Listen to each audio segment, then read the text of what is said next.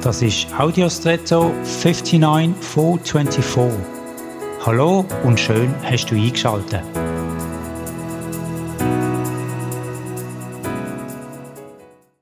Bei Argumentationen redet man manchmal von relativ und absolut. Zum Beispiel, die Mietzinsen sind relativ hoch.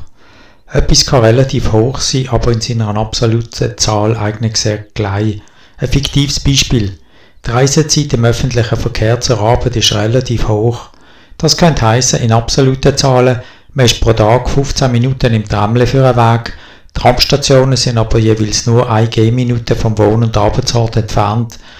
Das sind 15 Minuten im Vergleich zu einer zwar viel, aber ein Gesamtarbeitsweg von 17 Minuten ist trotzdem absolut sehr wenig.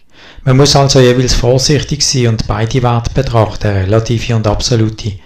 Auch bei Emotionen ist das so. Eine einzelne Person kann relativ viel Einfluss auf meine emotionale Stabilität haben, aber absolut ist das nicht begründet, weil ich eigentlich mit 50 Personen, die mir sonst gut dienen, in Kontakt bin. Wir können also auch hier den Einflussbereich mitsteuern, indem wir regeln, ob etwas überproportional Einfluss bekommt oder eben nicht. Und jetzt wünsche ich dir einen außergewöhnlichen Tag.